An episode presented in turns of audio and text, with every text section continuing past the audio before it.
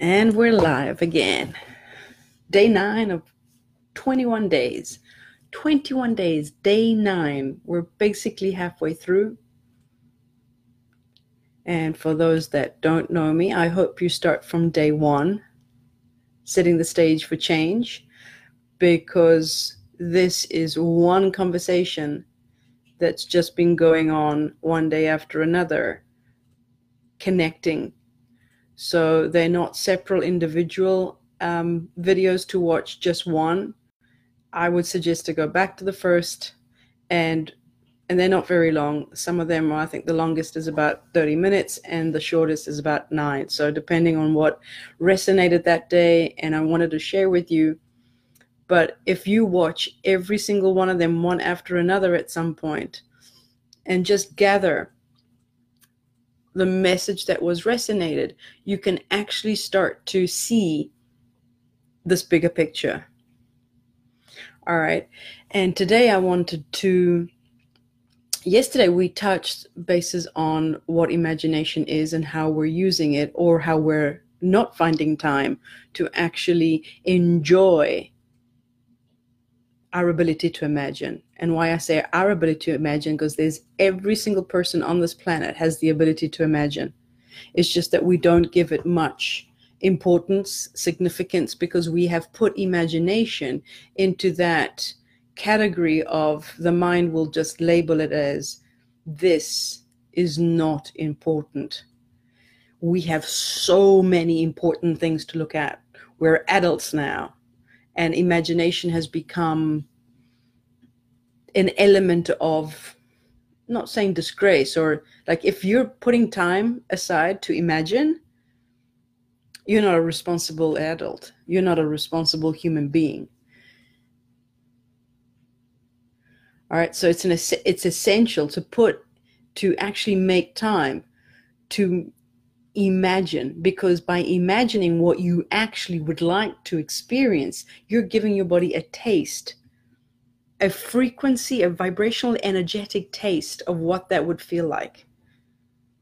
You are literally raising up your frequency. You are literally changing the energetic environment of your body, of your mind you are changing those neural pathways in your brain. It is actually physically something happening. There is some change happening if you allow yourself to imagine. And today I want to talk about the actual feeling of desire, which is very much linked to imagination. What we have defined, the mind has defined what desire is Desire is something that I want that I don't have. Nuh No. When you say, I want more money, my desire is to have more money, you only want more money. So you don't have to think and interact with that annoying thought that says you don't have enough. You don't have enough. You don't have this enough. You don't have you don't have enough love. You don't have enough health. You don't have enough money. You don't have enough free time you're not worthy enough. That's why you think you want the thing that you want and you called it desire. No, no. A real desire, a real desire, nothing and nobody will ever stop you from actually pursuing it. You spend every single waking moment of your day engaged with it, thinking about it, imagining it, doing one step closer in order to rendezvous with it, experience it. You're happy, you're enthusiastic. That is your calling, it is your passion. That is a true desire. A desire is something that gives you that passion, that pumps you up, that gives you that vibrant energy. That is a true desire. That you wake up every morning and plan every little step. What can, what can bring me closer to to achieving that, to really seeing it? It is possible before you go to bed, you think about it, you imagine it, you talk about it, you blog about it. And just talking about it and thinking about it and, and being able to interact with the idea or the imagination of it just gives you a more vibrant frequency to you effortlessly. It's not an effort. That is a true desire. And if it's not giving you that kind of emotion, then it's not a desire. It is an indication that you're perceiving something's missing, a need. Something's not there. And every time you think about this thing that's not there, the opposite feeling is felt lack, separation, not enough of, missing out. So when the mind tells you, I desire this, ask yourself, am I seeing it as if it's missing? Or is it a true desire? And you, you will know the answer to that question by the way you feel. I'm just highlighting and emphasizing certain things that we've just taken for granted and we talk about, and they're not accurate. And when they're not accurate, you're deceiving yourself that you can't do anything about it.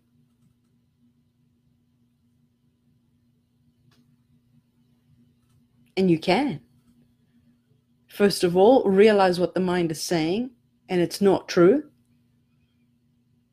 If you, the desire you think is a desire and it is bringing you to feel any, it brings you to really feel like anxiety or fear of disappointed and you don't even feel like thinking about it, that's not a true desire. You're believing in something. First of all, that's not true. Because anything that you can think about and that can change your, your mood and can change your humor from one thing to another, just talking about it, it'll trigger you. It's literally not true. You have there is a thought pattern that makes it true.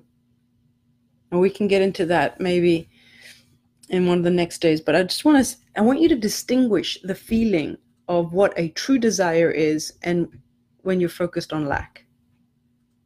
Because they're not one and the same. When you focus your attention on a desire, everything elevates. And now you are one, you're in alignment with your next experience. A, a true desire is getting you ready vibrationally, frequency, energy wise. The desire is getting you ready, lift, raising that level of energy so you can finally be in alignment with the actual physical experience. That's what a true desire is.